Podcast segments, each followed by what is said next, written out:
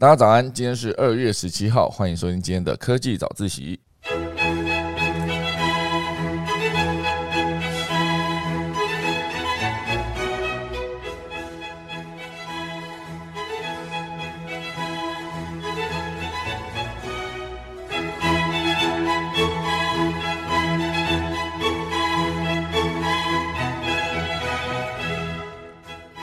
好的，今天要跟大家分享《讯号》这本书的第三次的心得。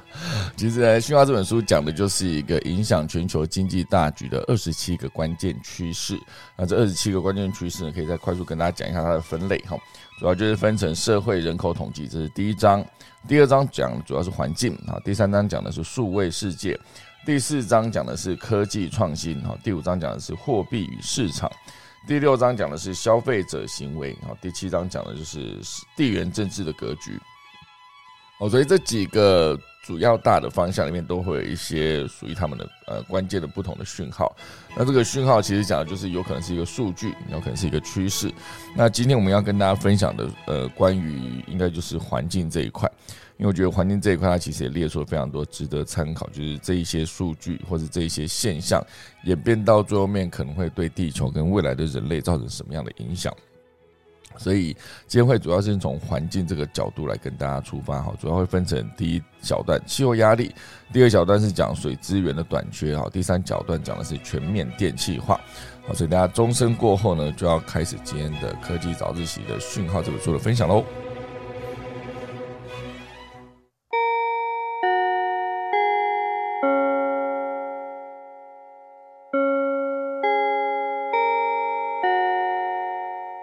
好的，好，我们现在来跟大家分享一下我们的关于水资源短缺的这个讯号里面讲的是哪些内容哈。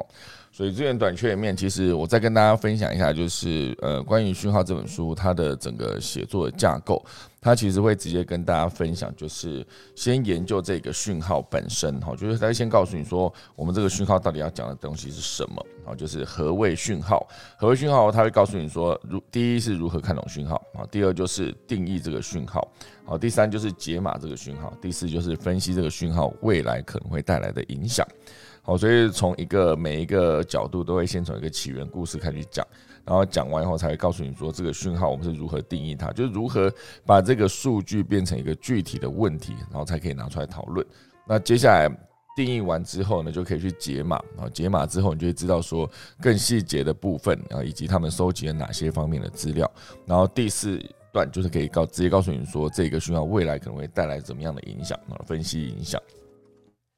好，所以呢，主要就是这几个部分。那第一个。嗯，我们会今天来跟大家分享的内容就是水资源短缺这一块。好，水资源短缺一开始在呃在起源故事这边会先跟大家提到，就是嗯再跟大家讲一下这本书了。这上一次如果没听到，可以大概想象一下这本书哈，就是想象一下你现在呃眼前有一本书，那一本书的厚度哈，就是大概是一般的那种书的两倍哈，就是它蛮宽的，非常宽的一本书。好，就是它的厚呃应该说它整个书的宽度是一般的书的两倍。好，所以当它整本书打开以后，就是你现在摆在眼前，就是一个大概四本书的宽度啊，四本书的宽度。好，所以它是一个非常长条形的一本书，不是直的，是横的，横的打开非常的长一条哈。所以它的很多的数据呢，都可以直接从啊缘起一路写到后面的主主要定义出来的问题。好，所以以水资源短缺这一块，它其实分享了几个重点好。好，主要就是会从呃淡水资源有限开始，然后会一路累积到后面是呃积雪跟冰川的消融。好，积雪跟冰川的消融都有可能造成后续水资源短缺的问题。然后这是从自然环境角度来看。那如果从人文环境来看的话，啊，就是用水量不断增加，当然人也人口持续不断增加也是一个原因啊。好，现在人口已经早就突破七十亿人口了，整个地球的总人口数。那当然用水量不断增加，然后以及气候干干旱下的人口成长，我觉得人口现在持还是持续一直成长，这一点是完全没办法阻止的。因为整个医疗科技的进步哦，所以以前可能想说，以前最早我们讲说什么呃，十五哎，十五至于学，三十而立，四十而不惑，啊，五十而知天命，六十而呃顺，呃七十重新所依不逾矩。好，以前讲到七十岁。啊，以前讲到呃三十而立，四十而不惑，他就讲说我们很早就是感感觉工作的程度在三十岁的时候，其实大概就已经底定了三十而立嘛，好，所以等到四十而不惑，五十而知天命，哦，六十而耳顺，哦，对，天知天命，其实以前到五十岁感觉知天命的时候，就是寿命也差不多了，因为早期在那个医疗没有这么进步的情况下，很多人得了一些现在看起来相对好像是比较简单的病，哦，他。以前在以前的时代都还是会过世的哈，所以嗯，我觉得人口持续不断增加，在医疗的科学演进下，它就越来越进步嘛。那你患了一些病有办法救，然后甚至以后有没有可能透过 DNA、透过干细胞等等的技术，好可以让每一个人都可以有一个呃可以再生的机会。好，它那个再生的概念呢，就是有没有可能就是从器官这个逻辑来看了哈？因为以前呃有很多电影都在探讨这件事嘛。然后你你你如果发现自己的身体某些部分已经呃不好了哈，当然在呃技术不成熟的以前呢，他当然还是只能就是找别个人来换，比如说你的心哦，可以找别人来换换一个心。那现在哦，它当然就是医疗技术进步之后呢，你可能直接比如说提取你的干细胞，接下来直接从那干细胞去复制一个器官，好，那它就有办法让人类的寿命增加，因为毕竟就比较不容易死了嘛，好，那呃，所以整个医疗技术进步就让人类不断的增加，然后用水量就会持续的提升，哈，那当然这一块呃水资源短缺还有另外一个问题，就是来自于城市的贫民窟。呃，城市贫民窟的数量成长，好，所以有十分之三的人呢是无法立即取得安全的饮用水，所以当这个呃水水资源不足的时候，就会造成抢水的冲突，抢水的冲突有可能在演变之后就会变成战争，哦，那就变得更严重。好，所以这当然是从人口的数量来看啊，不管是刚刚讲人口增加、用水量增加，还有城市贫民窟的数量增加等等，再再都会造成水资源的不足。那当然以灌溉这一块来看呢，就是人类的经济活动来看，哦，你灌溉农业，然后还有河川湖泊的水质污染，再加上水电大坝等等，哦，就是会造成。湿地跟地下含水层的消退，我觉得这一块其实影响蛮大的哦。我觉得不用讲别的，就光台湾，你可以去思考一下。哦，雪山隧道，哦，当初雪山隧道在贯通的时候，其实就影响了当地的万年水脉。哦，就原本那些水呢是直接，因为你你把那个雪山隧道挖开，是直接挖开，就是呃地质比较坚硬的部分的好几层，然后其中一层跟一层中间。夹了一个是万年的水脉，那这些水呢，其实你把它直接因为雪山隧道贯通嘛，哦，所以这些水会直接不存，就是它会它会从原来存在的地方离开。哦，所以那时候我我印象非常深刻，我就看了一则那个商业周刊的报道，那则报道的封面故事就叫做“万年水脉断流”，就是刚好在讲雪山隧道贯通的问题。哦，当然呢，很从很多啊，他从很多的层面去分析，呃，雪山隧道贯通之后。跟之前哦整个自然环境的差别哦，就是当然就传除了那个水直接流掉之外，然后也因为它挖的是地质层嘛，所以对地质的变动也造成了很大的影响。哦，所以人类的活动某种程度上对自然环境的影响还是非常的大的。就是当你今天做了这件事情，那呃短时间之内也可以看到，你可以立即看到就是它的方便程度。比如说我们到宜兰以前的时间可能只能走呃。北宜公路哈，北宜公路就是著名的九拐十八弯还是九弯十八拐哈，就是那个交通相对的比较险峻哈，因为呃就是山路嘛。后来当你挖了一个隧道之后，当然可以很快速，如果在不塞车的情况下，这个呃移动到宜兰的时间就整个缩短了，就几乎减了一半哈。所以当然塞车的另当别论了。好，所以这个人文环境去影响水资源，然后其实也影响了整个商业经济的移动。我觉得以前大家觉得说难得可以去一趟宜兰，因为毕竟呃九万十八拐都开了嘛，开过去的时候当然就想说多停留一天。那现在就是，哎，反正这么快嘛，我可能半小时、四十分钟、五十分钟，对，一小时多，我就可以直接，呃，经过整个雪山隧道去移动到宜兰。那我来回都方便的情况下，哎，我反而就不在宜兰宜兰停留了哈。除非我今天真的会移动，持续移动到花莲，我才会直接做多留一个晚上。好，所以我觉得讲到这个水资源，因为灌溉农业，或是刚刚讲的河川湖泊的水质污染等等，都有可能让我们的淡水就是数量会下降。好。而且其实大家知道，那个灌溉农业这件事情，光抢水资源这件事情，从古至今，很多的呃古文明都会依依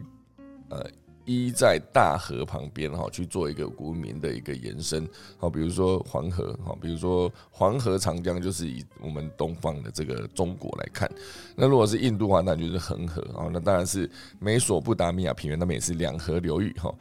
幼发拉底河跟底格里斯河，哎，还可以讲出这个河的名字不容易啊，因为毕竟这是国小背的东西，国小吗？还是国中？好，所以总之呢，就是所有的，好像那个埃及就是尼罗河嘛，好，所以所有的河都会孕育生命跟文化。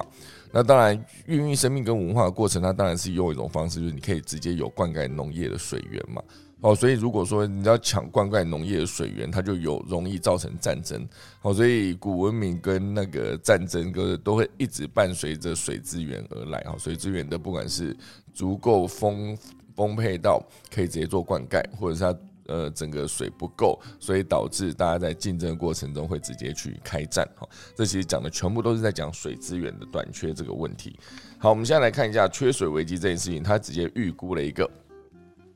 到了二零四零年呢，啊，就是每个国家的水资源压力，哈，它这边这个图呢，在呃缺水危机面放了一个世界的地图，它世界地图里面其实直接会写说，呃，取水量跟原水量的比例，哈，就是呃，如果它越吃紧的话，哦，它的颜色就会越深，哈，应该说，呃，越吃紧的话就会越浅，哈，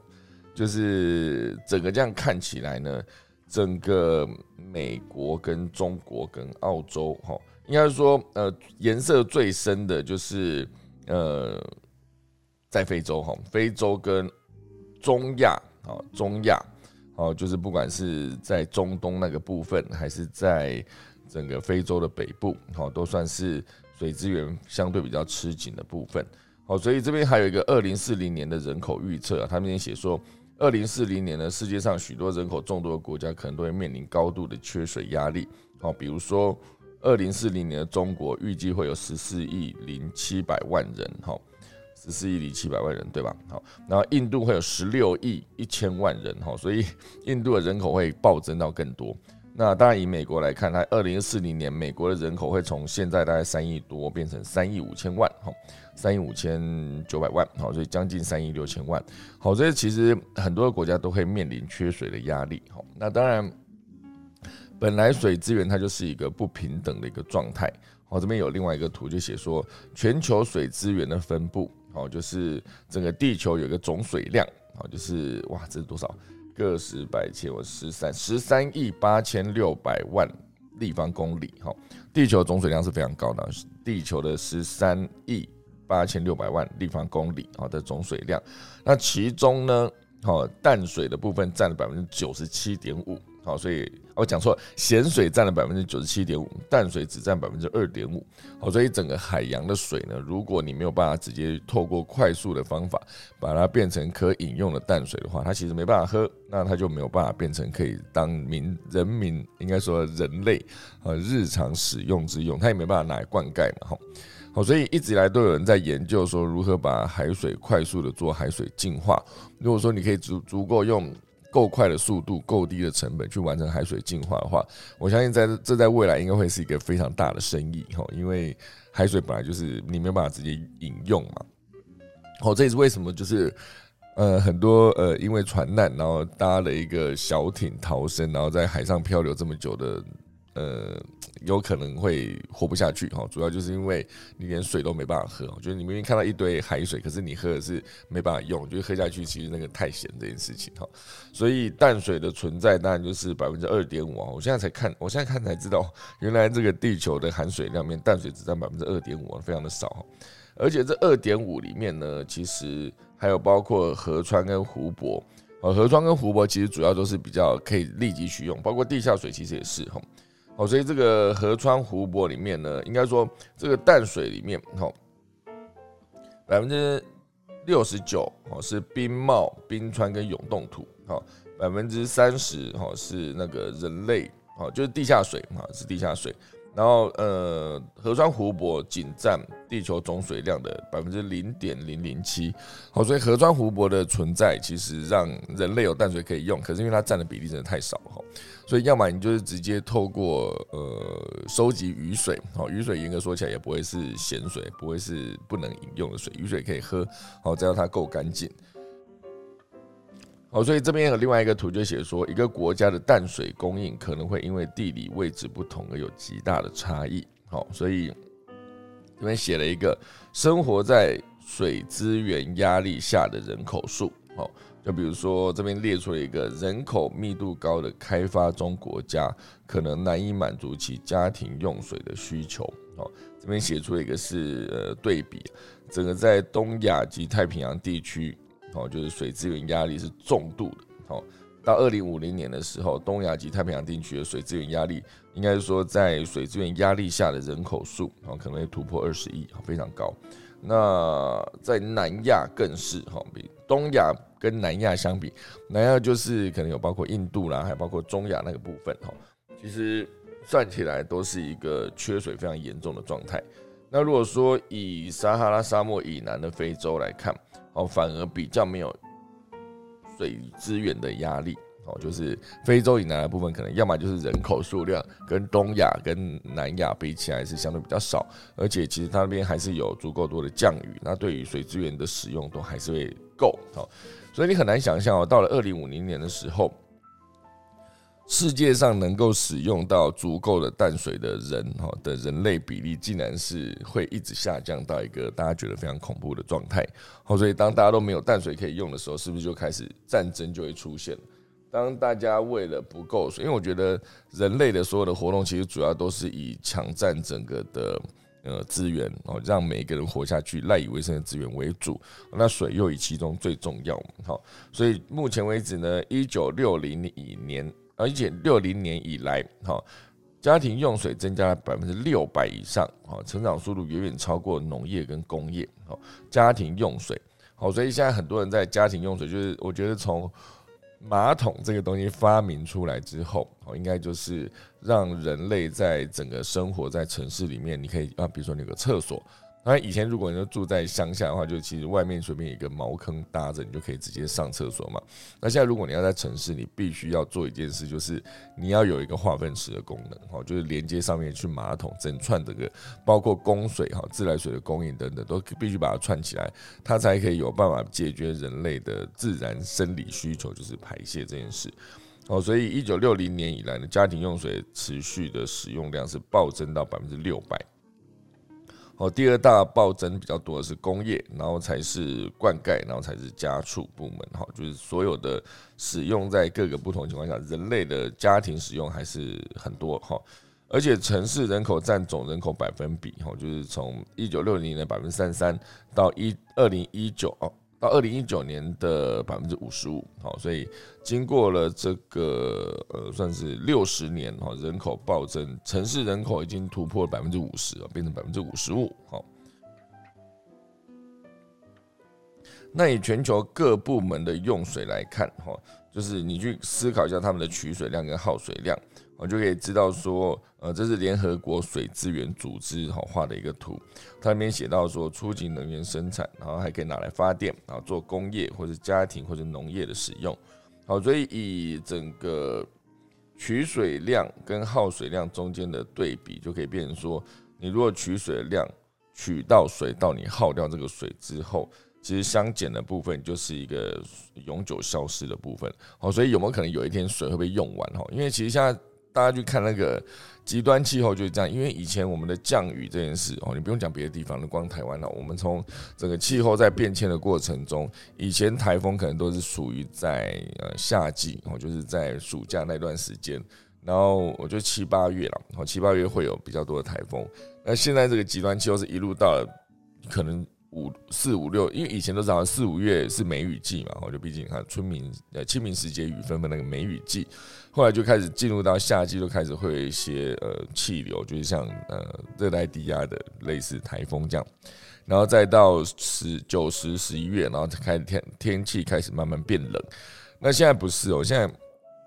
我我记得在二零一五年的时候，好像在十二月还是一月，那时候就有一个霸王寒流，就非常冷，冷到一个那时候整个我住的地方，我那时候住内湖的山旁边哦，就是冷那天是冷到我整个地板大那个瓷砖裂开哦，就太冷。然后呃，可是隔了几年哦，就是十一月，就是到了呃当年的十一月，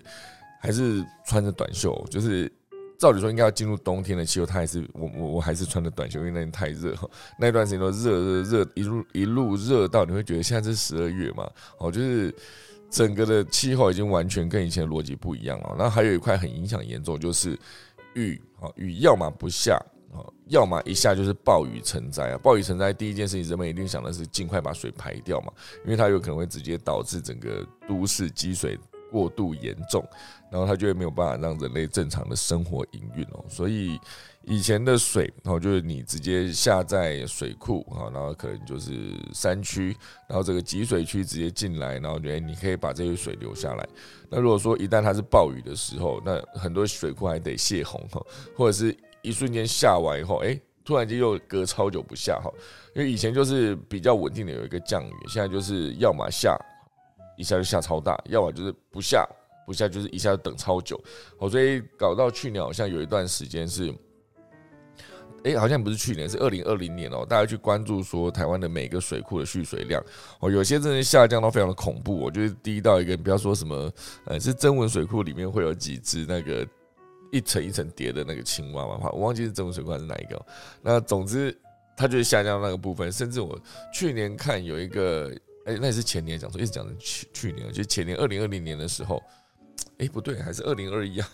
二零二一年了。对我印象中就是去年哈，二零二一年的大概四月左右，那时候在苗栗有一个好像叫永和山水库，它底下就是原本他当初盖这个水库的时候是算是请当地的一个小村庄迁移走哈，迁移走之后才盖了水库嘛，然后就是整个当时有一些呃原本有民房就会直接在水库。的水以下，哈，那时候直接就是完全干旱到，你会看到底下，哎，有一座桥跑出来，哈，那一座桥就代表说以前人类是在那边生活，只是因为盖了水库，哈，自然地貌改变之后呢，啊，人类就迁移走，哈，所以去年的时间水是非常非常不够的，啊，每个应该说全世界都各地都一直在有缺水的危机，以美国来说也是，哈，他们要么就是没下雨，要么就是飓风，哈，飓风直接侵袭之后就导导致。当地非常多的民宅的毁坏，然后对于突然呃来的暴雨也会直接造成积水的问题。那美国在极端气候也非常严重，你去想它加州的野火好像永远烧不尽的感觉。我觉得 always 看到它在澳洲或澳洲其实也是哦，我觉得气候温度干燥到一个应该说温度高到一个程度，然后又不下雨，所以整个空气中就是非常的干燥。只要你气温高的一个程度之后，就如果嗯有一些干枯的树叶。哎，它既然就着起来，着起来之后，它就会直接造成森林大火。就会如果一个森林大火烧下去，其实又加剧了温度的提高嘛。好，所以这一直一直恶性循环下来，其实感觉啊，就是人类好像不做点什么是不行的，因为毕竟这些全部都是人类自己去搞出来的嘛。好，所以看到这个水资源，你会觉得非常的紧张了。我就不要说什么我们有什么远大的志向，未来想要做什么事，一定要从事什么工作。好，你愿意思考。到了二零五零年的时候，你可能连水都不够用，就是经过了几十年啊，就是再经过几十年。哦，有可能你最基础的，以前人家战争是为了经济啊，为了争夺一些哈，讲我争这个土地哈，争这个石油，好争那个稀有矿产。以后我们也许最稀有就是水哈，就是水资源。好，所以真的如果提早布局了海水净化这件事情，因为毕竟目前为止全世界啊整个地球的海水，好它是占了啊咸水，好占了百分之九十七点五。好，如果你可以把这九十七点五直接把那个咸水直接七点五帕直接把它转换成淡水，好那。其实以后应该是非常有赚头的哈。其实当然它必须要有足够多的呃，你必须技术要足够成熟，不然会非常的贵哈。所以以这个水资源的使用上面，比如说农业的水足迹也增加，然后食品的水足迹也一直在增加哈。生产每公斤食物所消耗掉的水好越来越多好，比如说生产每生产每公斤食物，生产每公斤的养殖鱼好为消耗掉三千六百九十一公升。哦，虾子三千五百啊，牛奶两千七百，哦，那个猪肉一千七百啊，牛肉是一千四百，哦，哦，所以如果以消耗的水资源来看，哦，猪肉是比牛肉还要高的。可是如果是以消耗食物这件事情来看的话，牛肉又比猪肉高很多了。因为之前有一段时间，那个你去养牛哦，就是把一呃一要把一公斤的牛肉变出来，它必须消耗掉的资源是非常恐怖的，因为它会吃掉非常多的食物，这样哈，所以甚至它排放的温室气体也会直接造成那个甲烷的增加，就会造成地球的温度会一直上升哦，这是一个问题。好，所以这其实就是这个食品的水足迹造成的一个状态。那当然，如果以植物来看，哈，生产一公斤的呃一公斤的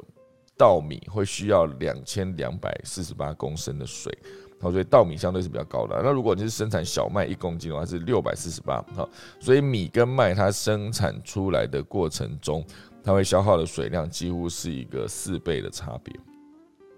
所以这是一个呃食品的水足迹。当然，这个水资源的讯号里面这一段写的最后一小段是污染带来的挑战。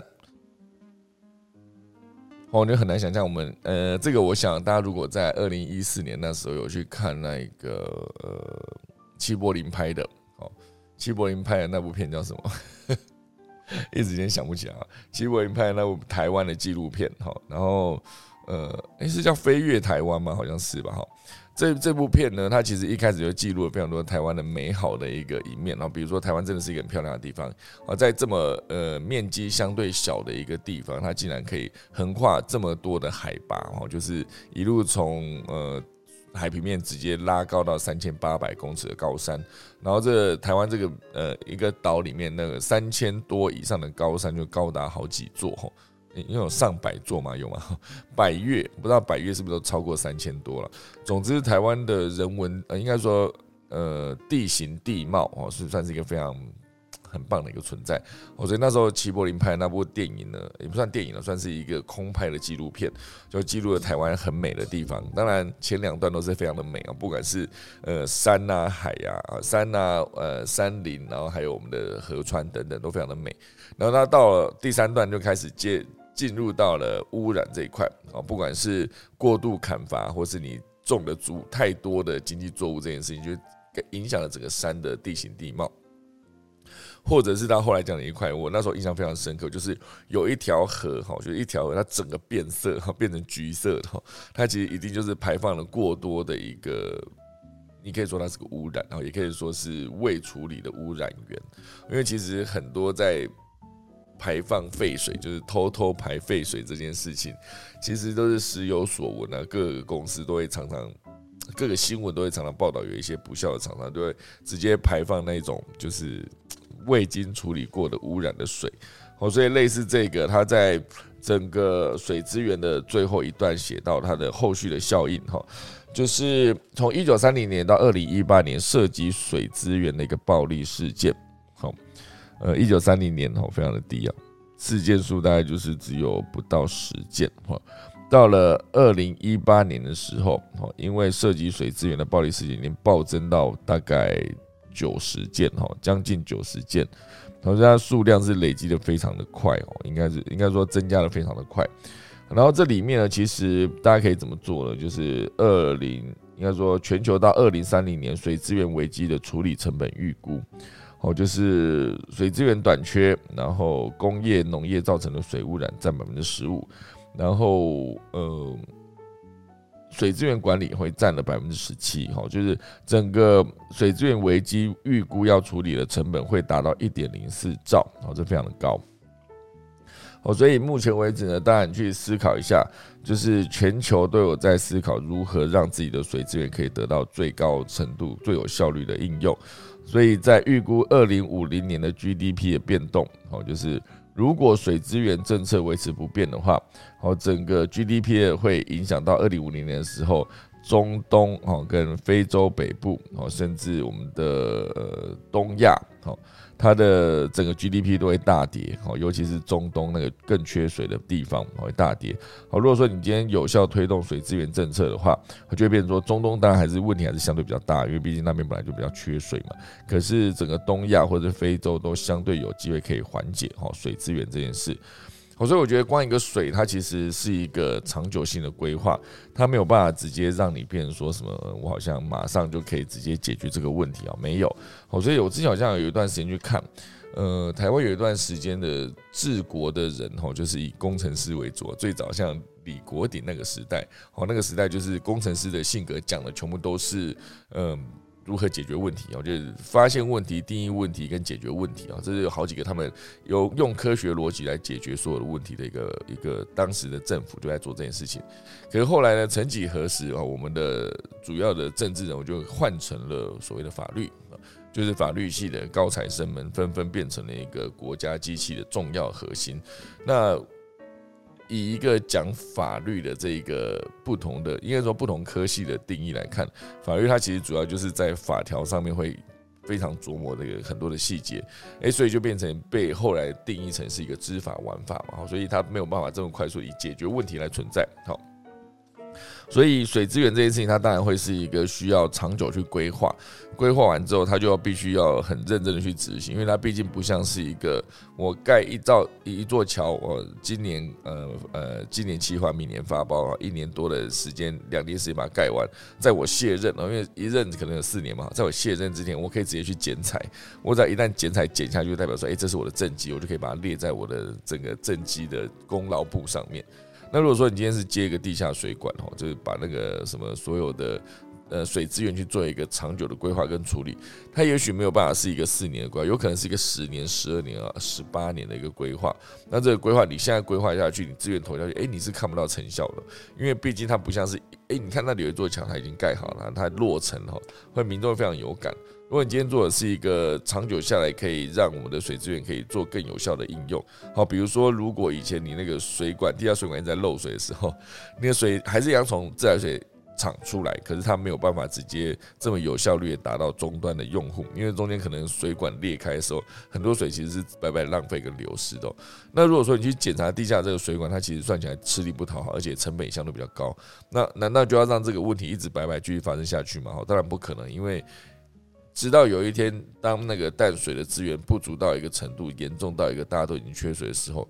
呃，就真的会有真正我去愿意去直视这个问题，就是可以在快速用短时间之内，好，就是把所有的共识聚集之后，把资源投下去，把预算投下去，就会让你的整个水资源变得更不要浪费这么多，好，所以这是我我观察到了整个关于水资源后续的一些改变。好，那其实下一个还可以跟大家聊到，就是关于那个电气化。因为其实聊到那个气候环境，因为聊到环境这件事情，电气化其实也是一个非常重要的一个环节。好那，电气化讲的内容会是哪些呢？全面电气化，当然会从嗯脱碳、可再生能源到储能，哈，这是一个时间轴。另外一个时间轴，它会讲的是弹性负载，哈，电池容量增加，啊，马达强度增加。然后第三个时间线讲的是电网强度跟连接度，然后电动车的奖励措施，以及使用个人装置，个人装置就是智慧型手机的使用人口，好慢慢增加，到了整个后续的电器供应链，我，这其实讲的全部都是电，它在被使用的过程中，呃，因为它其实也是让人类呃变成更文明哈、更便利的生活的存在。大家现在已经很难想象，如果一旦没有电会是什么样的状况哦。就是我记得在 YouTube 上面有一个频道哦，就是呃，他就是大胆假设，如果什么什么问题这样，如果这样这样这样这样，他就讲如果地球没有电哈，如果从今天开始，我们连续一年是没有电的状况，这整个地球会变成什么样子？你的日常生活会变成什么样子？首先，如果这个地球会没有电一年的话，我。第一，我马上早上早上起来第一件事，我要做科技早起就没办法哈，因为没有电嘛，我怎么去收集资料呢？我要怎么去呃知道在国外或者在全世界目前为止，就是有一些比较大的科技的新闻，我没办法知道，因为我没有电脑可以用，我也没有手机可以用。而就算我收集到资料之后，我要把这些东西，把所有的资讯，就是呃广播给所有人知道的时候。我没有办法有一个，比如说我现在用的那个 mixer，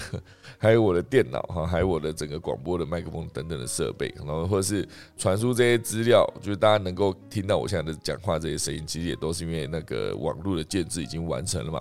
我所以它当然是没有办法快速的用一个资讯传播，用这么简单方式做资讯传播。好，所以这个全面电气化呢，当然我觉得呃算是一个，它主要整个讯号的起源是。各界普遍希望降低对化石燃料的依赖啊，预计未来几十年的耗电量将会增加。然而，增加的幅度主要取决于各个产业跟科技进展的速度哦。就当这个产业不同，它其实耗电的量也完全不同哦。那当然，完全电气化是应对气候变迁一个最强大、最颠覆的方法之一哦。那不单单是接触或者使用电子设备的普及，而是一场推动大多数革命啊，大多数产品以及服务依赖电力转型的革命。好，加上全球大力目前都是在大力推动再生电源以及能源的需求嘛。好，所以这边有一个图写说，从一九五零年到二零五零年这一百年间，好，美国在不同设定情境下的耗电量的预估，好，就是这边当然列出了有运输啦、住宅啦、商业跟工业。好，那工业的使用就是在呃，它列出二零五零年的时候。呃，电气化会有潜力让使用的需求飙涨，哦，就是会达到七千哦，因为它那个呃整个的值的那个纵轴，纵轴嘛，横轴当然就是从一九五零年一路到二零五零年，那纵轴就是从零到三千五到七千哈。那单位是一个十亿千瓦，哈，所以它就是一个七千十亿千瓦，好，到二零二零五零年的时候，耗电会它的需求会非常的庞大，非常的高哈。那整个二零一八年到二零四零年，全球燃料的发电量啊，也是它其实会从呃几个不同的燃料发电哦，从煤炭、天然气、石油、核能、水利。风力、太阳能跟其他，好，这边可以直接看到一直增长非常大的就是太阳能，哈，就是从呃二零一八年的大概呃，哦那那哦，它这个没有一个数字啊，它就是一个比例来看，它整个数字就是持续增加的，就是煤炭当然还是维持一定的高度，只是其他的包括天然气啊、石呃石油啊，好，然后。核能，核能还是占一个蛮重要的一个，但水力发电、跟风力发电、跟太阳能发电是二零四零年那时候就是成长最多的哈，所以我相信大家会各个国家会认同，我们从干净能源出发，就是用再多的钱哦，也必须用嗯把它投入到比如说风力发电、哈水力发电或者太阳能哦等等。这些如果可以让它稳定的供应的话，那我想就不用再持续依靠燃煤，因为燃烧煤炭来做发电这件事情，其实还是会呃让整个地球的温度直接持续的增加。好，燃煤嘛，主要就是也不要说温度增加，直接有感就是你的空气品质会下降嘛，就是只要你离火力发电厂越近。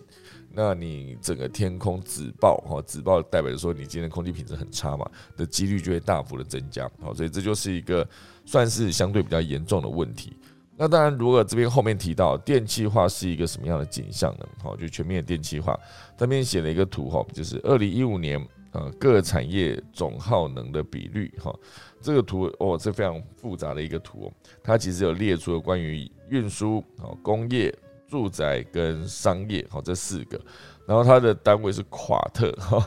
我不知道大家知道夸特是什么意思哦，诶，如果大家不知道的话，我也没办法，它其实就是一个，呃，夸特就是一千兆英制的热能单位，哦，等于二九三十亿千瓦，好，十，哦，十二九三十亿千瓦时，哈，这就是夸特这个单位，好，所以总之呢，它这边直接用在可能交通这个领域。啊，不管是呃轻型商用车、航空跟货车，然后轻型车辆主要占了最大的比例，在运输上面，轻型车辆还是占了最大的比例哈。所以这个是为什么一直呼吁大家去搭乘大众运输工具。因为大家搭乘大众运输工具的话，就有效会直接有效率的让整个轻型车辆的使用下降哈。就是你想象整个假设以大都市来说，它交通只要做的够。呃，方便，我觉得你到各个地方都有，要么就是走走两步就有公车站，然后或是你就持续使用你的呃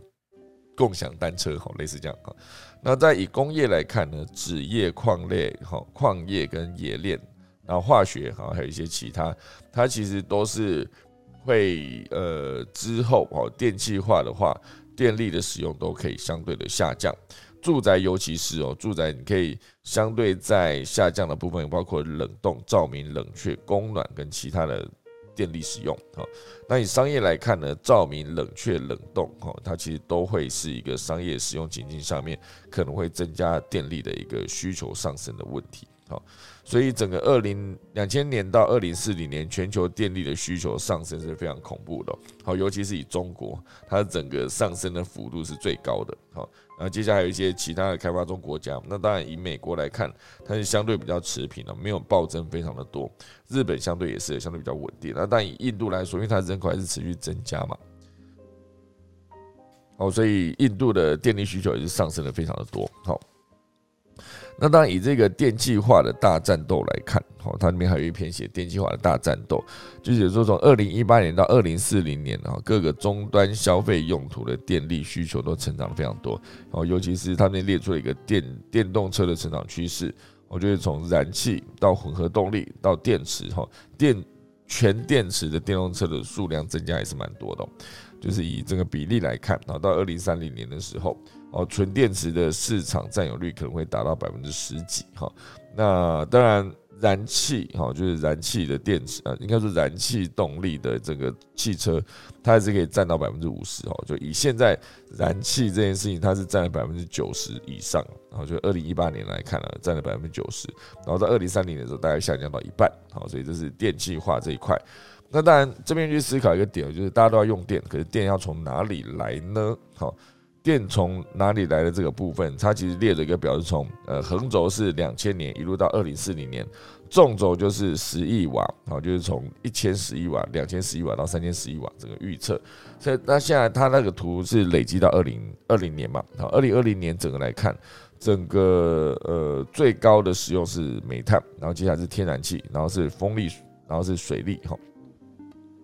以核能来看，然后还有石油跟电池储能跟其他再生能源相对比较低。然后如果一路拉到二零四零来看，我就看到一个飙升的一个数据，就是太阳能。哦，太阳能是直接在接下来有可能取代呃现阶段比它高的哈，就是不管是煤炭跟天然气还是风力水力，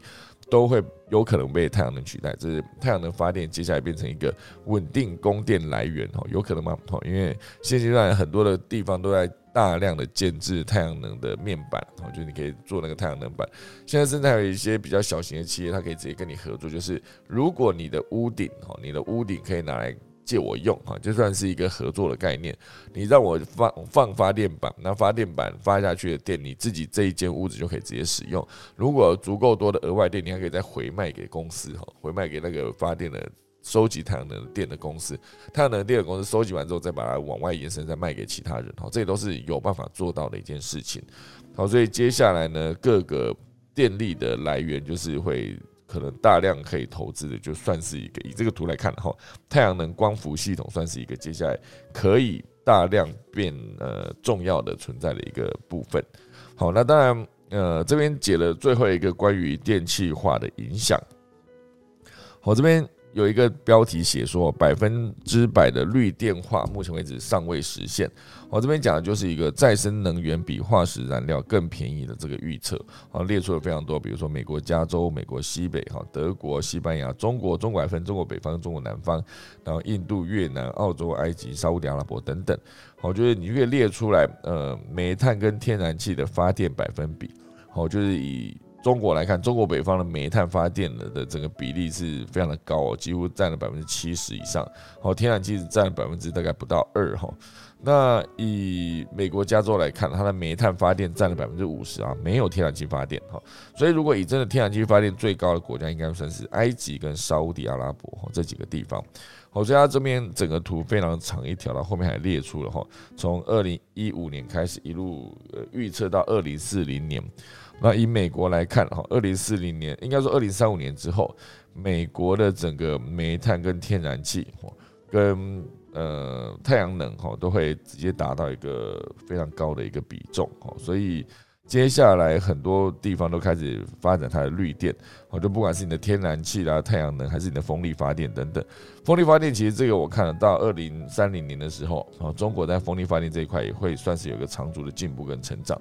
那当然，这一块其实整个加起来就变成说，你有机会用更有怎么讲呃效率的方式，更环保、更绿能的方式来提供你的所有的电力的供应。那这就让我想起来，之前有一段时间，就是好像有一辆车，有一种车它是吃玉米的哈，就是把玉米变成燃料，然后就提供给这个车子用这样哈。然后给车子用的时候，你就会发现，哎，那我们养牛，牛就不够吃啊，牛不够吃，而且严格说起来，玉米也可以是人类的食物嘛，所以你把这个人类食物拿去给牛吃。就感觉怪怪，拿去给车子吃啊，感觉就怪怪的，就不够用了，是不是？好，所以这一块主要就是你还是要做，呃，从电气化开始探讨到所有的绿能的使用，到后续的新能源的应用，就不管是刚刚讲到的风力啊、水力还是太阳能，哈，其实最终。太阳能有可能会变成一个最核心的存在，好，好，所以以上呢就是今天我们的讯号，其实也只有讲两段而已哈。我每次讲讯号的时候，就会不一不小心讲太长，好，就是今天关于讯号这本书跟大家分享的部分，还是快速来进一下今天的农民历哈。今天农民历跟大家分享一下，今天是二零二二年哈，二零二二年的二月十七号，今天是农历的一月十七号。哦，就是一个好日子哈，呃呃，不算了哈，今天算是一祭祀祈福求事起转安葬哈，只有五个哈，祭很多，祭开光掘井针灸出行嫁娶入宅迁徙做造动土，今天甚至是一个连针灸都不建议的一个日子哈，所以希望大家今天可以好好的就是小心的过好今天的那个一比祭少的一这个一天哈，一月十七号，农历一月十七号，好，以上就是今天的科技早起，我打下个钟喽。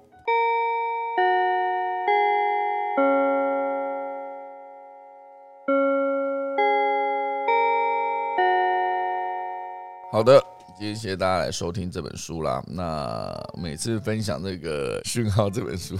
我就会觉得自己看都很有收获啊，就很多从各个不更不同的角度去看事情。那我们就看看我们的哎郭巴比哎郭巴比呃看到人了，赶快把 Q 上来，让他讲一段。昨天他睡眼惺忪下来，可以立马找到一个寄居蟹新闻来分享，也是非常厉害哈。早早早。今天是刚睡起来哦，今天又刚睡起来是哎，没关系，我今天也是七点六分 才 才刚把房间打开的。有有人回报说讯号第三集的是啊，对啊对啊，就今天了，讯号三，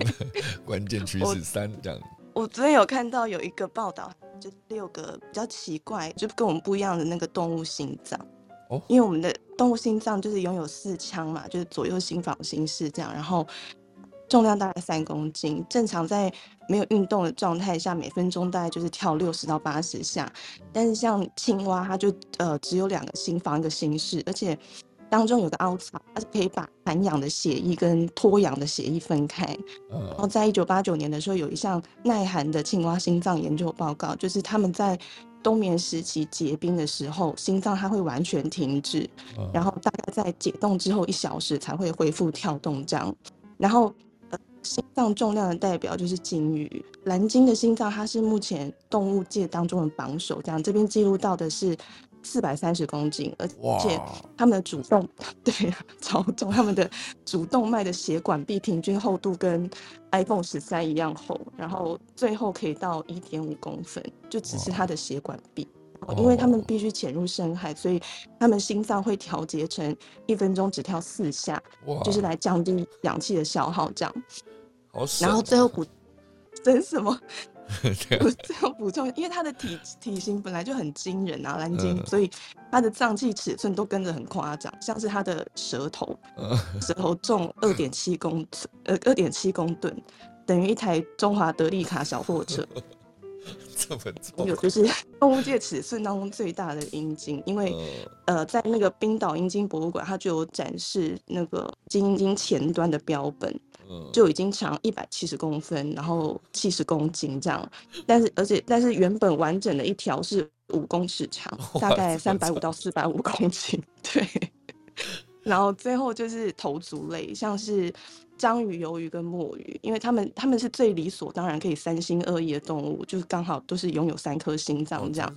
他们会，他们有两边，就是位在身体两侧的两个弓心脏，会把血液呃泵入塞血管来帮血管充氧，这样血液充氧。然后身体中心的心脏再将已经充氧的血血液，就是推送到身体的其他部位。比较特别的就是，因为他们血液当中是含铜，跟我们不一样，所以那铜氧化之后就是会变蓝色，所以头足类的动物血液才会是蓝色的。哦，有兴趣的朋友可以搜寻，终于出现的 Life Science 的报道。嗯，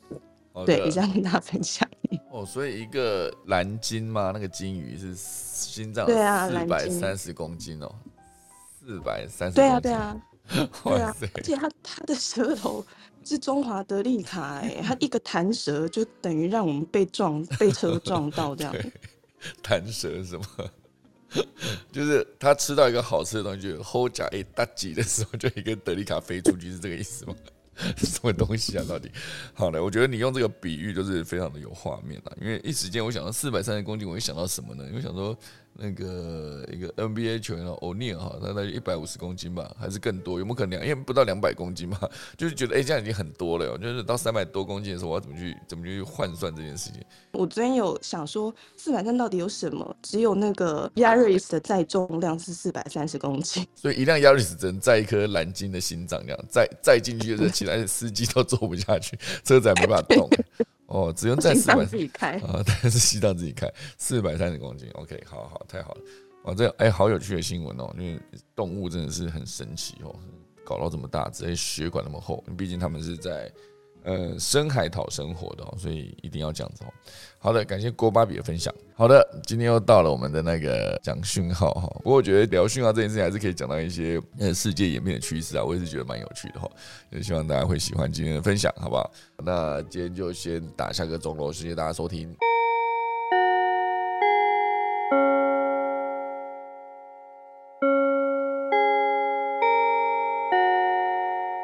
好的，今天谢谢大家收听，可以早起啦，我们就明天早上二月十八号七点再见，大家拜拜。